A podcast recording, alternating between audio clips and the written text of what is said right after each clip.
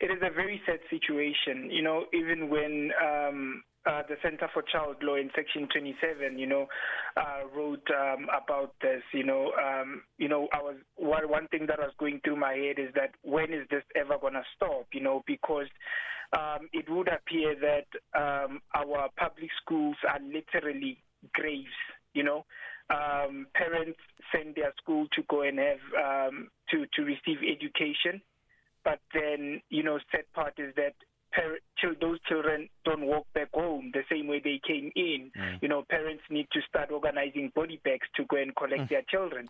What? And we're running out of time, but the the explanation from the department. You heard the the uh, spokesperson earlier. When you hear that, does that make sense in your head that it's just difficult and they don't have the money? Look. Um, doesn't make sense. Nothing that the spokesperson of the department said makes sense. In fact, whatever that she said um, it doesn't sound like the South Africa that um, these children are experiencing. It doesn't sound like the South Africa that we know, that there is a number of pit latrine toilets and this um, toilets are dangerous um, to the children. So whatever that she said, I don't know what Eastern Cape she's referring to or what South Africa she's referring to. Just before the death of this child on the 28th of Feb, 100 million was, uh, you know, forfeited by the same department, and this money was meant to do what?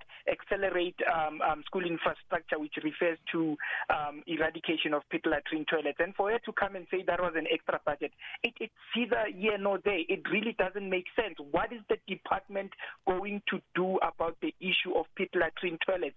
The right to life, as stipulated in the Constitution, is a non-derogable right. You cannot limit that right and say that your limitation was justifiable. Same applies to the right to human dignity.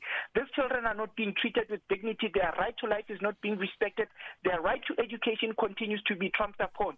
And you are correct. You know, we have court orders speaking to the issue of pit latrine toilets, but the slow pace that the department is taking in making sure that public schools are places of dignity, are a place where children can be safe. That does not okay. So I don't know what more that the department want to hear or how many children must actually die for the mm. department to actually notice that this, what they call toilets, are actually a dangerous uh, uh um, object and these things are literally great. As we speak right now, a family is without a child, and this, the spokesperson comes here to come and tell you that there was an additional budget and there will be a rollover. Whatever that she spoke about doesn't really make sense here. Mm. Stanley Malamacha, thank you very much from the Centre of Child Law.